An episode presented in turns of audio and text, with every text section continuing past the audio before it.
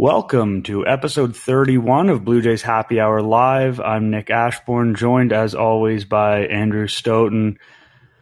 Stoughton, that was uh, that was pretty grim. You know, we've we've come in after some rough Blue Jays games in the past. Uh, is this number one? I don't know. I think you could make an argument for it. Uh, as a philosophical question, I want to start here. Um, what do you think is more upsetting to watch? In baseball? Is it offense that doesn't do anything, or is it defense that's horrendous? Because you got both of them in this game. Did a little bit, absolutely. Um, uh, you know what? The d- defense that's horrendous is kind of in, in small doses, where offense that's horrendous is uh, that doesn't do anything is um, you know just hours of of not fun. So I guess I'll take that but uh, a real Sophie's choice here. Yeah, I mean, in in this particular game, I think the defense it w- it wasn't that few instances. Uh, so I would probably take it for this game because it was repeated instances again and again. You know, the the Biggio catch was tough. Maybe you can make an argument that that's one that's hard to get to. The Merrifield one where he dove, you know, he probably should have kept it on the infield, but that's a tough play too. But uh, you know, the one that drops in center field, Alejandro Kirk, you know, we've spent so much time talking about how he's made these profound defensive improvements today. And today he, um, not today, this season. And today he really looked like 2020 totally out of his element, not ready for the big leagues defensively, Alejandro Kirk. I'm not saying that, you know, he's regressed horribly or you can't trust him from here on out or anything, but he looked like the worst version of himself defensively, um, throwing and blocking. It was not a good scene in that regard. I think the thing with this individual team, like I think I agree with you. Overall, I would rather watch bad defense in a sense than bad offense because bad offense is you know it's quite literally boring and as you say it stretches on for hours. But with this team, I believe that you always know at the end of the day that the offensive talent is there and that the team, you know, at least when complete, will hit. Now, may not hit enough or at the right times, and you know that I don't know. Maybe in a wild card playoff series they have three bad games or whatever, and you say, "Wow, the offense wasn't good enough." But by and large, this offense is good enough. The defense, it's harder to say that about. Uh, yeah, I think that's totally fair. Yeah, absolutely. Uh, even when I mean, where everybody's like dying to get Springer back, and even then, that you know he's he's fine out there, but. Uh, uh, obviously not who we're talking about now, but like, yeah, it, it's not, uh, it, it's not, it's not a great defense. They try to cover some of it with their shifting. Um, they've tried, you know, Matt Chapman does Matt Chapman things uh, into that, but uh, but yeah, it's uh, it, it's tough at times. It's very tough at times. It's you know, I don't know. I, I'm trying not to be super hard on a team where it.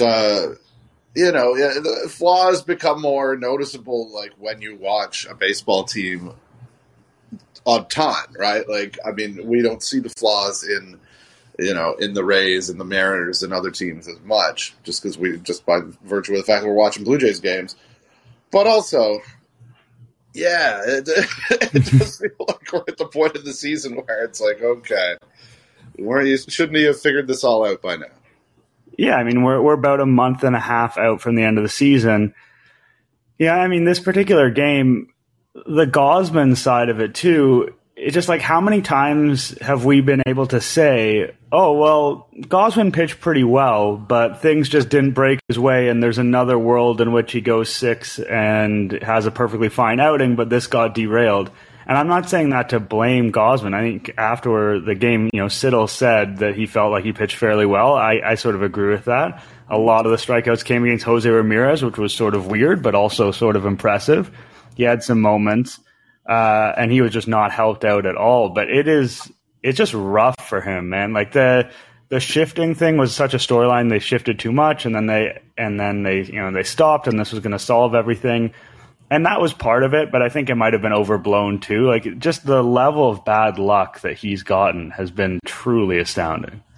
I, I think that's totally true. Yeah, he's been. I mean, well, you, like you look at the difference between like his FIP and his ERA, right? Like he's he like Fangraphs has him as a four win pitcher already, or something like that.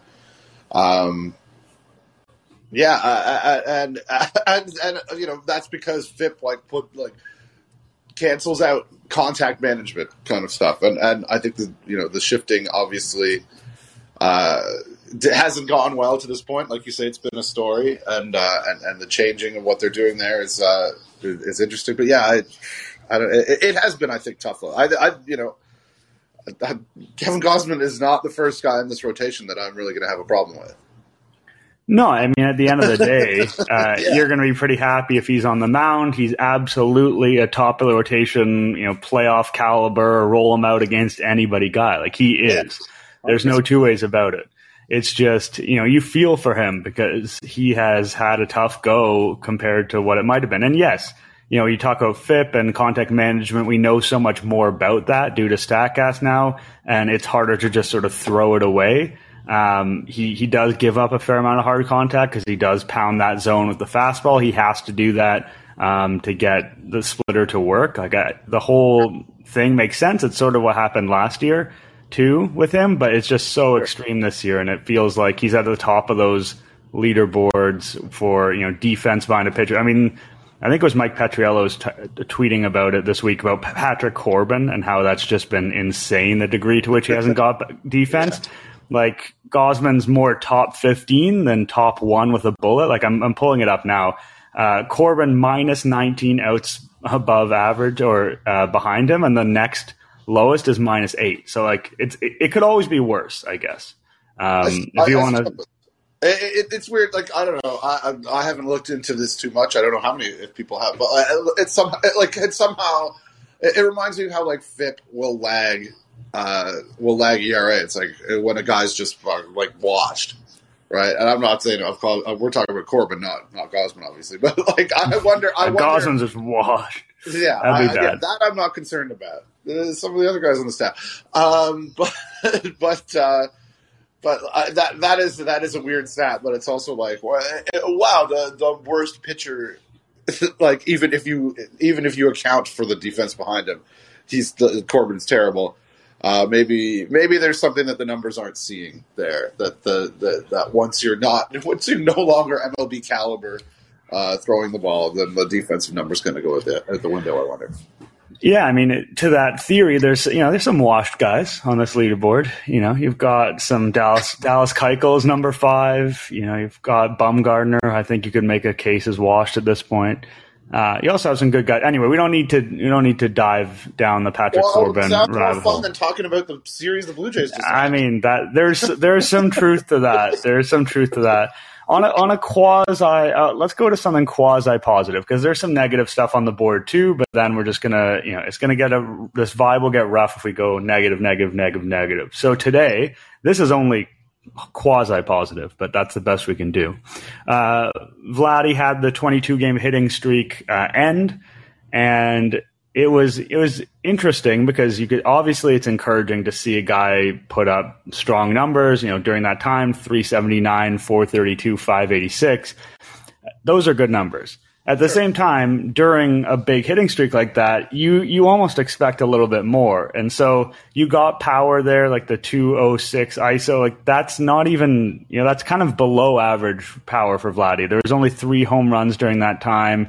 There was a you know a 170 ground ball to fly ball, and guys hit a lot of line drives. Sometimes it makes that number look worse.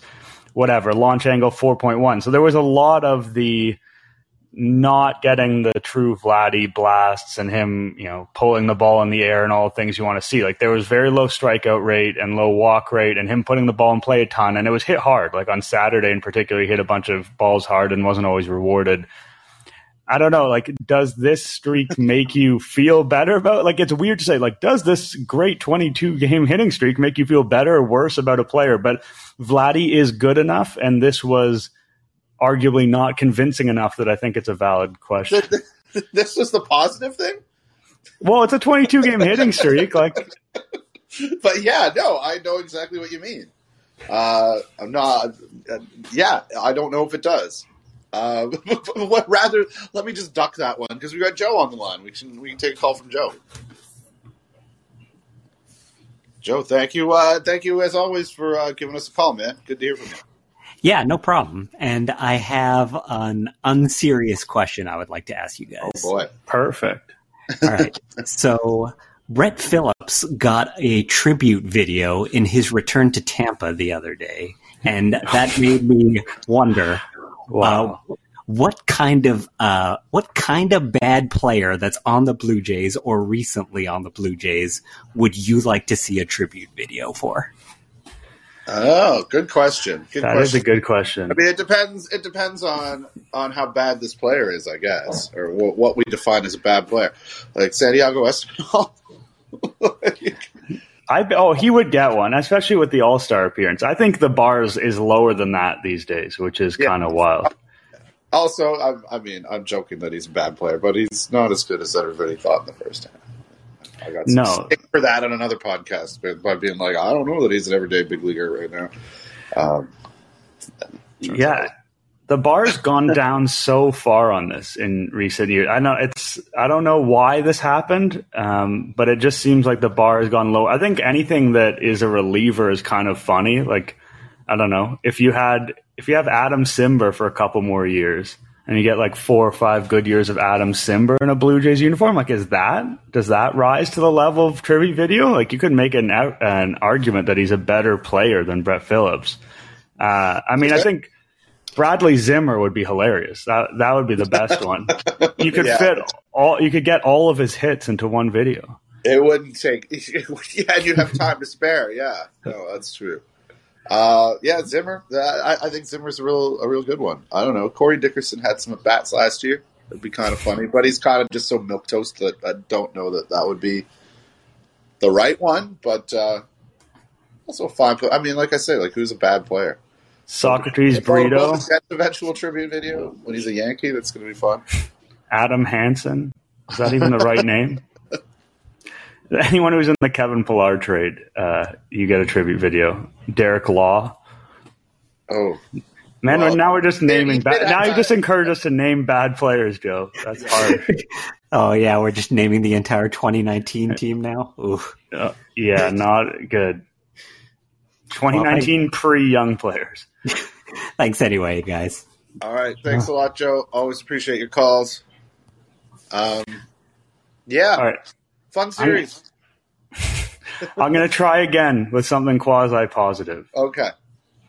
So, one thing that I think has been interesting is the stretching out of Jordan Romano. Like we've seen under Schneider, he's done four outings of uh, more than three outs. He only did one under Montoyo this year.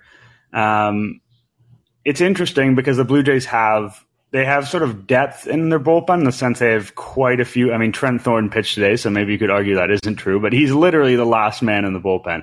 They have quite a few guys who you would consider competent, but they don't have the guy that comes in, you know, and is the second horse to Romano. Like the, the gap between Romano and the next guy, whether it's Garcia or Bass, is really significant. So you can see scenarios where they want to push him, especially, you know, in a playoff and a wild card series. I don't think, you know, five, six outs is out of the question for him just because they trust him so much more than the other guys. What do you make of Schneider kind of doing some, you know, dry runs would be an exaggeration because they're still in a fight, but uh, kind of trying this out before it potentially really, really matters. Yeah, I, I- think that's. I think it's interesting. I think it's sort of. Um, I wonder where like the the line of a, if the line of like what's what the manager can do or not has changed a little bit. Like I know I you know we've seen less shifting behind Gausman. We've seen like like kind of subtle changes changes to stuff that only if you're really paying attention you'll notice like the difference between Schneider and and uh, and Charlie Montoyo. Uh, and I, I just wonder if like they they've given him a little more wiggle room in in terms of like being able to use Romano that way. Uh, because I mean, obviously, like load management stuff and like who's available and whatnot, and, and who can you know and who isn't is uh, is something that it feels very much like comes top down. Like it does not feel like that that John Schneider's out there uh, putting like the worst outfield possible in, into a game a, a day after putting like putting two two no no bat outfielders in the game. Uh, some that stuff's just weird, and it doesn't. I, I I would feel better about it if it wasn't like the product of like a supposedly rational brain. It's uh, it, it's some it's some algorithm telling us that.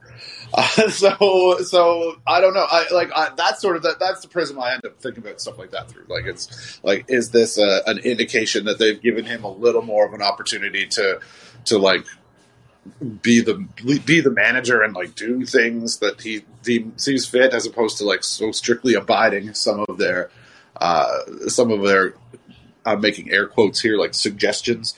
Um, but yeah, I, I think that I don't know like Romano if in like if it was last year Romano where he was much more consistent, I think I would be a little more comfortable with it. I think I get why they're doing it. Like you say, like they, the gap between him and Garcia or now Bass is is quite large, and uh, you know if you if you really if you're life and death to win a game, you do want him out there more often than not. But also there have been he's had these weird up weird ups and downs, which we've tracked and talked about all season. But uh, uh, I, I don't know. I, am fine with it. We're coming down the stretch, right? Like, I, I, I don't know if you want to do that.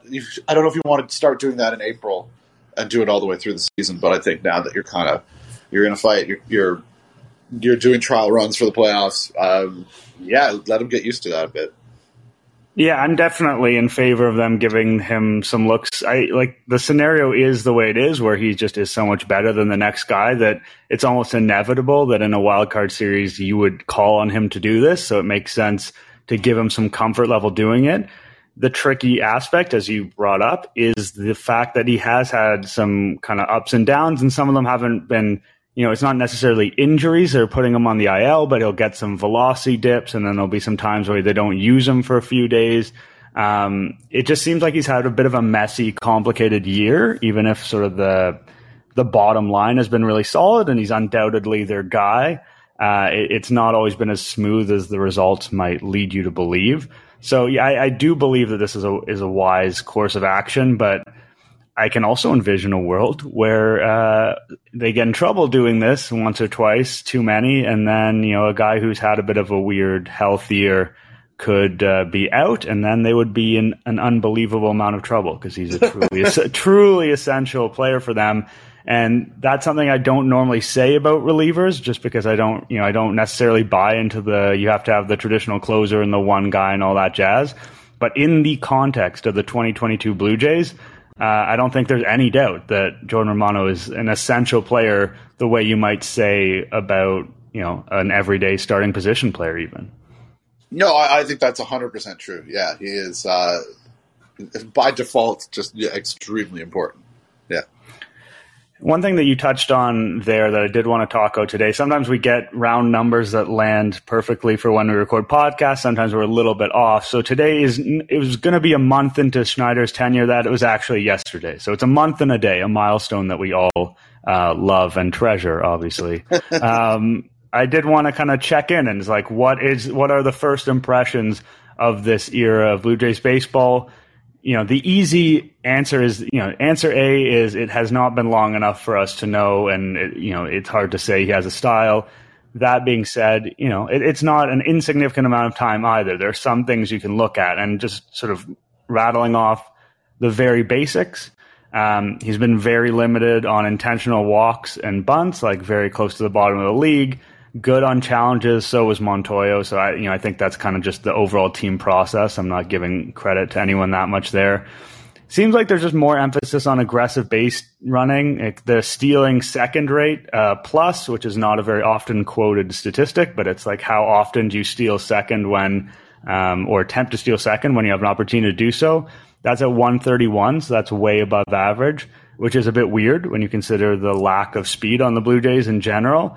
Um, and just anecdotally, like a significantly more hit and run attempts, things like that. It's interesting. The one thing I will say on that is that it, when you get a new manager, that seems like the most common sort of cliched thing that happens is like, we're going to take it to guys and we're going to be more aggressive. And we're, I don't know if that's something that's going to be a long term part of the philosophy here. Um, or if this is just sort of like the new manager kick in the pants boost because I could see it going either way. Yeah, I, I think you're right. I don't, I, I, don't know, and I know organizationally, like they've been, they, they've uh, like dating back to the time basically since Byron Atkins been here. Uh, they've kind of let let them let him run in the minor leagues and been like, okay, we don't care if you're you're, you know, you're going to get caught stealing a lot. It's the minor leagues. Who cares?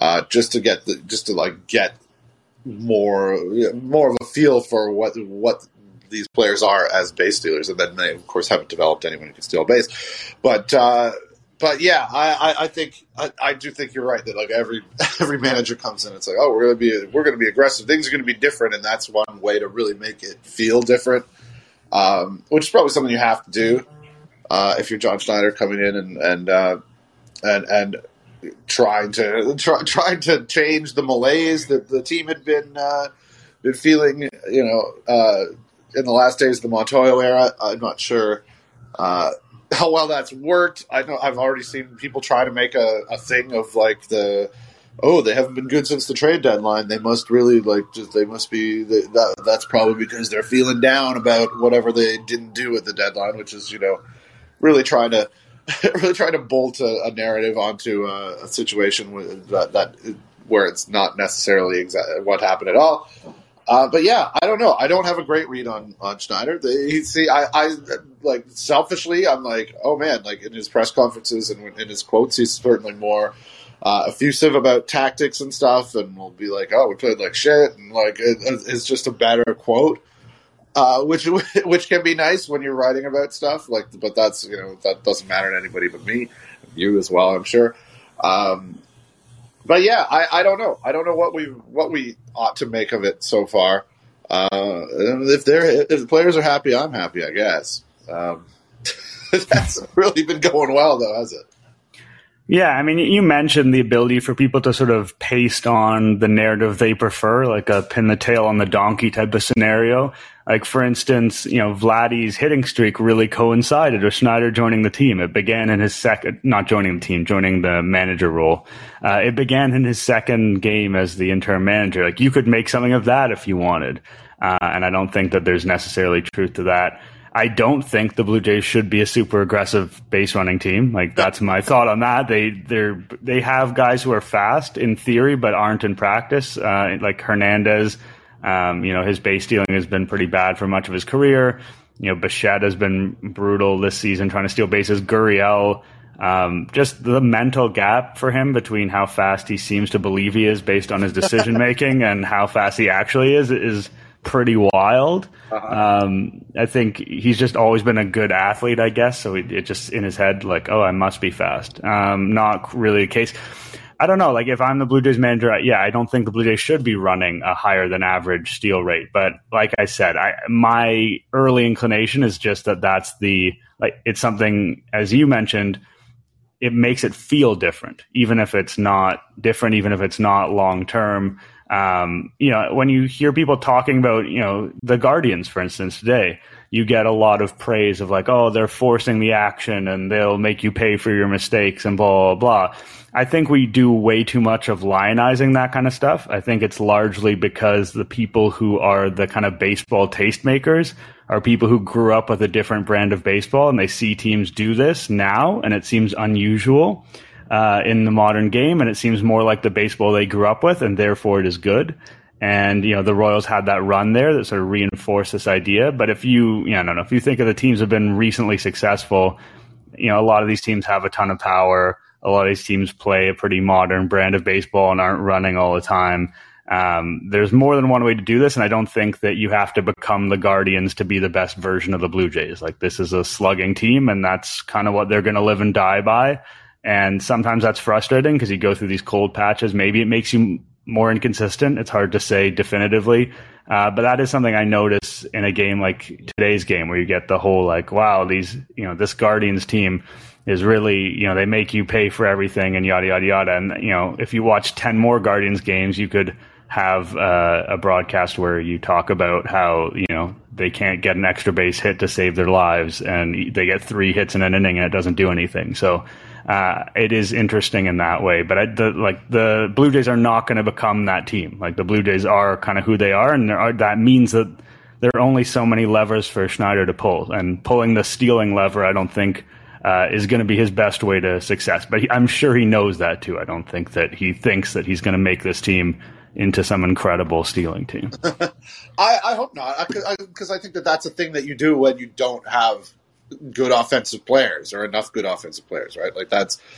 Uh, I, I think you're right that that's something that people, you know, remember and and and, and lionize because they're like, this is what real baseball is supposed to look like. But like, yeah, it, it just that's that's what bad offensive teams do. Speed doesn't slump. It's like, yeah, I, I guess, I guess that's that, that's true, but uh, it's better to have guys who are, you know, hit hit fucking piss missiles all over the place. Um, I will say, uh, I, have listened to a few uh, Guardians broadcasts, and you're, uh, you're, you're not wrong. The radio the radio call's pretty good. Uh, occasionally they'll play in the afternoon. I'll go on a bike ride and uh, uh, pop on the on the old the old Bluetooth speaker of the Guardians broadcast, and it's a, it, it, it's it's quite nice. And you're also correct that yeah, there are games where it does where it absolutely does not work, and the J, the idea of the Jays becoming that team or becoming more like that team, uh, probably not a good one. And I think you're right that the, the, the Schneider only has so many levers to pull. Uh, he's still, you know, he's still working with the interim tag. Like uh, I, I would be surprised if they like cleaned house and went with a you know went a different way with the manager that didn't end up becoming a permanent gig because it kind of has always felt like this was going to be his job eventually.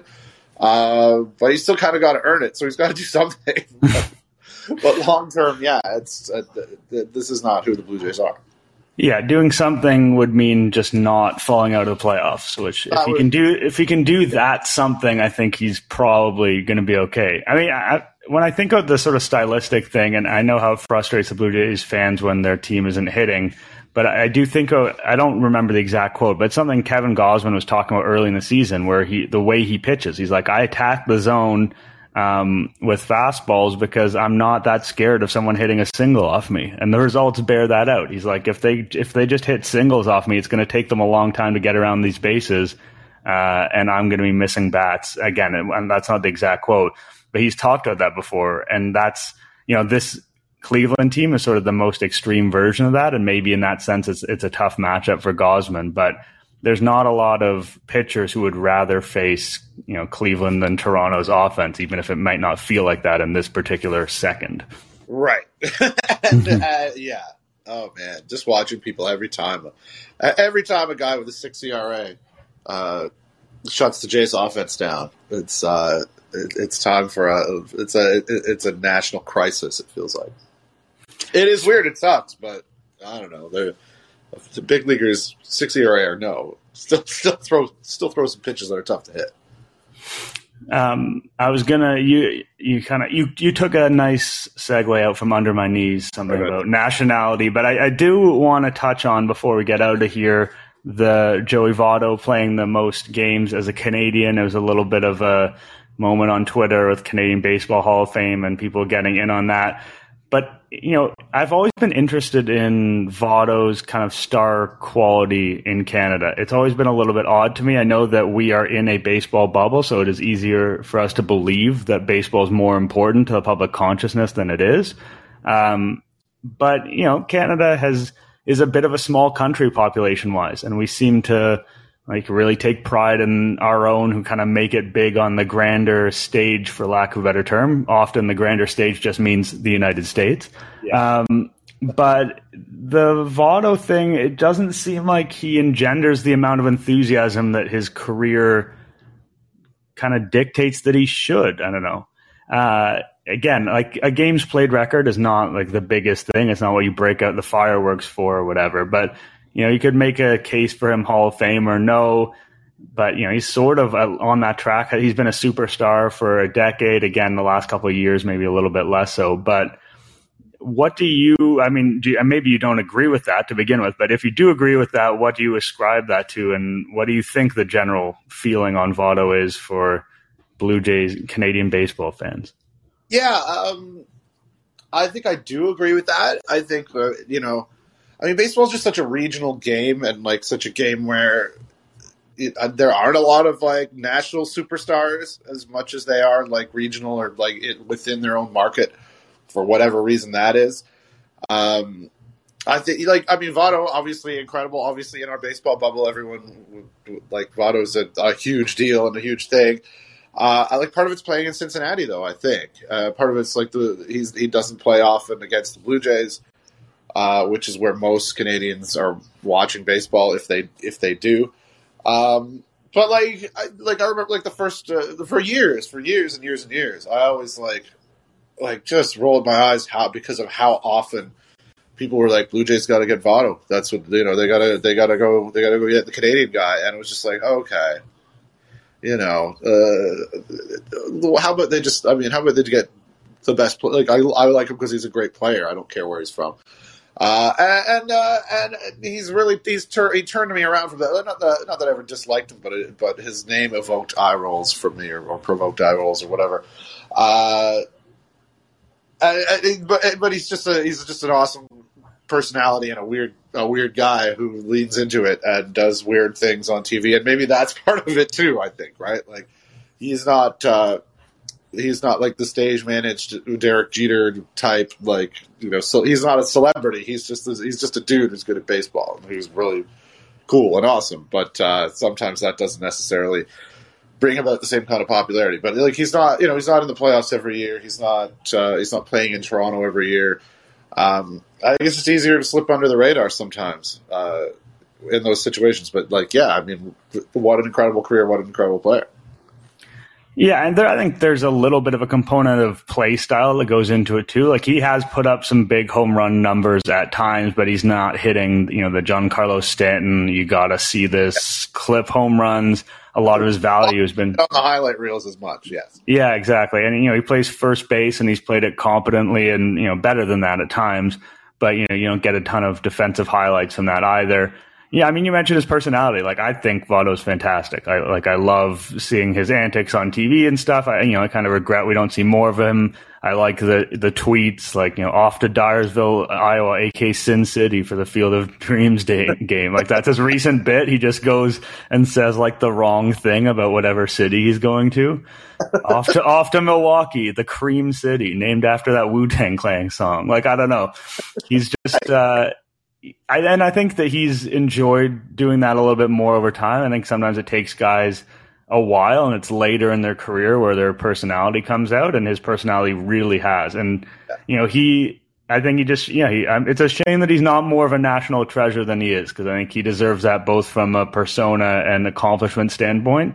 And maybe, maybe he'll kind of be looked upon um, in the maybe just he was he wasn't appreciated enough in his time, and maybe in the years to come he'll be kind of the you know he'll be on the Mount Rushmore of Canadian baseball players, that's for sure. So maybe it'll take some nostalgia for people to embrace him the way that he should be embraced. I don't know. I think so, but it is. I mean, it's it's yeah. It, it, that's a tough Mount Rushmore to get on. I, I would say. I mean, like Larry Walker played for the Expos, and if not for that, I don't know. Like we don't like is Jason Bay on there? Like I mean, there's the, like it's uh, it, it's a tough market to break into being Canadian baseball royalty. Yeah, I mean, yeah, Fergie Jenkins going to be on that Mount Rushmore. That's for sure. Uh, I mean, he yeah. I'd uh, like to. I for just sentimentality, I think Matt Stairs would just be a great fit. But that's just because I love Matt Stairs. I mean, does he have the record for most like home runs hit with the most franchises too? Uh, something like that. So yeah, put him put him on there too. Oh, but play for the Jays. So there you go. In those, him in that horrific jersey was a, truly a sight to behold.